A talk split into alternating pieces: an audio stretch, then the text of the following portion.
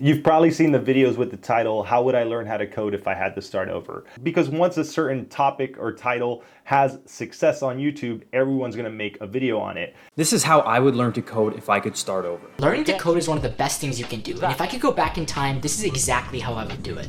How would I learn to code if I could go back in time? What would I do differently? Here are the 10 things I would do if I could start over again. So this is the video that I wish that I had when I was starting off and how I would learn coding if I were to do it all over again. So in this video, I'm going to tell you guys how I would learn to code if I were to start completely over from scratch. All these videos of how I would do it if I could start over, they're all subjective. And while some of the information is very valid, the truth is that all of that information has already been out there. People are just making entertaining videos in order to capture your attention and get you to watch their videos so they can get views and likes and make a little bit of money. So, yeah, I've done a line or two in my life. Wait, not like that. What the?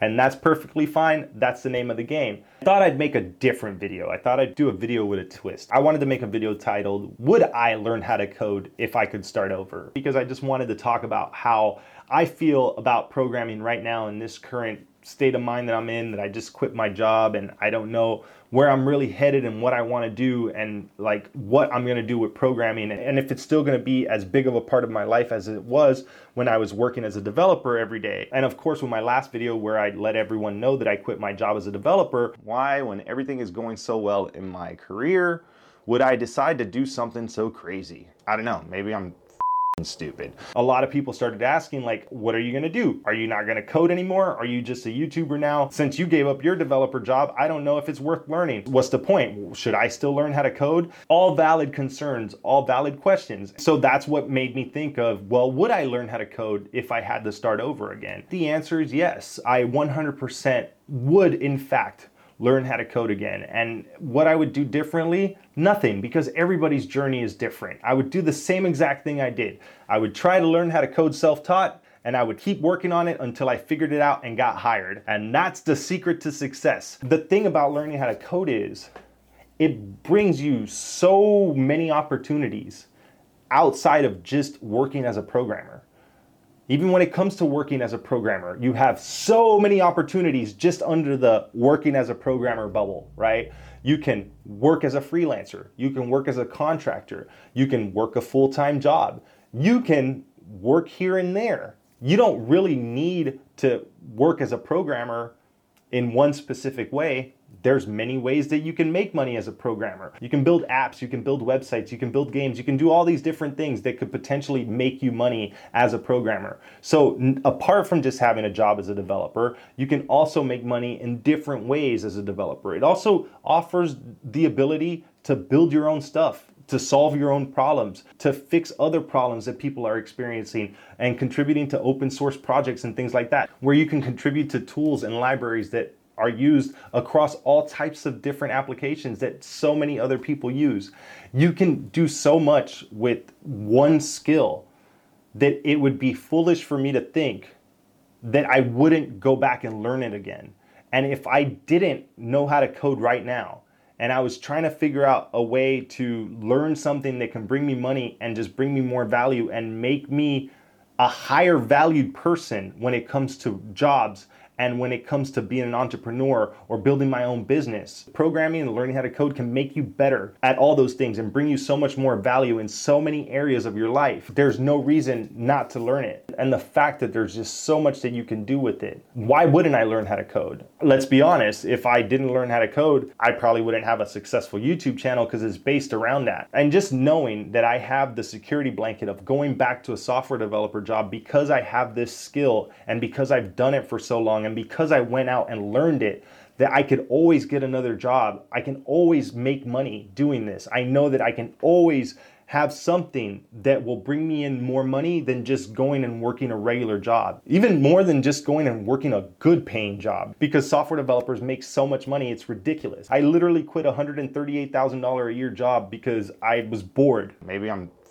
stupid. That's the type of opportunity that learning how to code has given me. And knowing that if everything went wrong and in a year from now, YouTube doesn't make me any money. I don't get any freelancing projects started.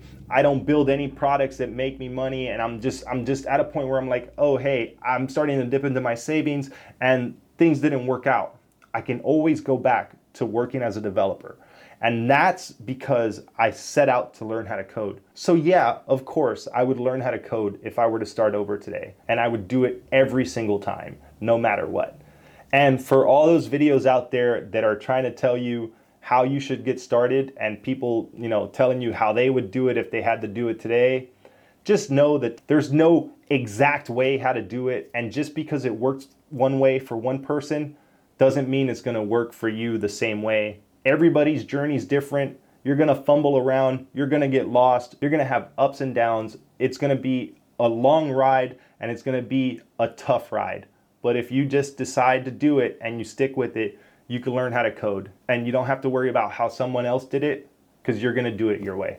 Prescriptions are how to's, they are hacks and they are techniques and methods, various methodologies to get somewhere. When you talk about something from the standpoint of a mechanical behavior, turning on a computer, riding a bicycle, prescriptions are useful. The problem is that whenever you venture into the realm of art in any form, be it in business or sports or even in the setting of finding peace in your life or freedom or arriving at enlightenment or all of these so called spiritual pursuits, those things cannot be prescriptionized. If you attempt to prescriptionize them, what happens is the prescription becomes the new God. You begin to try to live up to the prescription. In the beginning, you had a place to go. I want to go to X. Then you introduce an intermediary, the prescription. This is how you get to X. Then what will happen is that your mind will begin to focus upon the intermediary. In all domains, you have many people who do great things. If you take what those people did and you write a book and said that these people did X, if you follow that, you will not become them.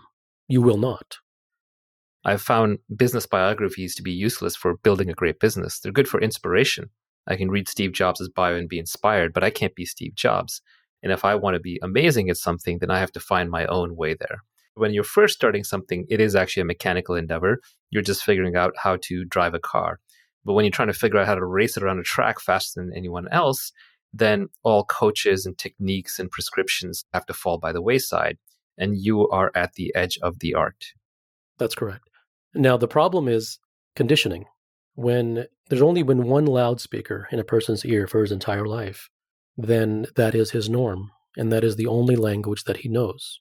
That paradigm of how to is so embedded inside the culture. It is so deeply embedded inside the cortex of the human brain that the idea of omitting it or the idea of even challenging its existence is completely off the wall. It is so otherworldly and antithetical that it takes years to even get to the point where the idea of prescriptions being a impediment to whatever that you seek begins to dawn.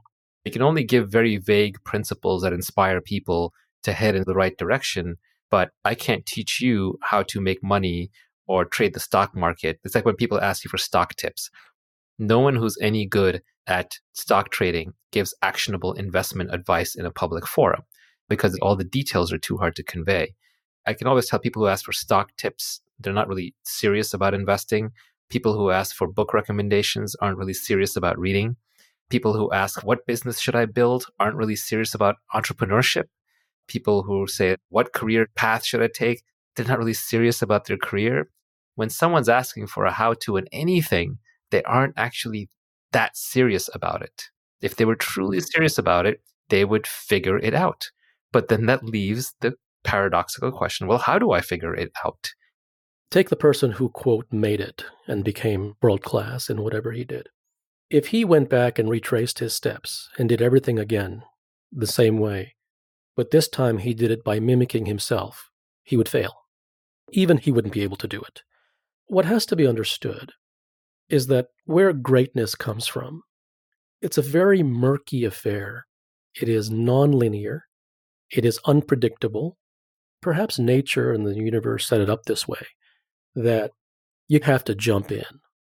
And once you jump in the soup and you're being bombarded through all sides and you live in confusion and you have no idea which way is up, if the obsession is there, then what happens is through some messy process, you find a way. You see light at the end of the tunnel. You forge a path through the jungle. That was not done according to a how. You were flailing the entire time. So there was no how to flail. When you come out through the tunnel and someone asks you how you did it, you have no idea. The thing that's almost laughable is when you ask a great athlete, Can you show me how you did that? They won't come on and say, I have no idea. They will provide you with some semblance of an answer, which is a non answer. And what they will do is, because there's a gun pointed to their head and their back's against a wall, they will create the highlights. When the human being who watches that follows the highlights, he misses. And the reason that he misses is because it's all the small things. I can't watch Roger Federer play tennis and swing the racket the same way, nor will any description from him on how to swing the racket get me to swing it the right way. Then we go to intellectual efforts. We start asking Warren Buffett why he invests in a company, and there he can try and create a mental construct as to how he thinks and how he invests in the company. But there are just as many details to Warren Buffett's activities when he decides what to invest in and how he lives his life and how he thinks as there are to Roger Federer's body running around a tennis court hitting a ball. The details are not transmissible, they're not copyable.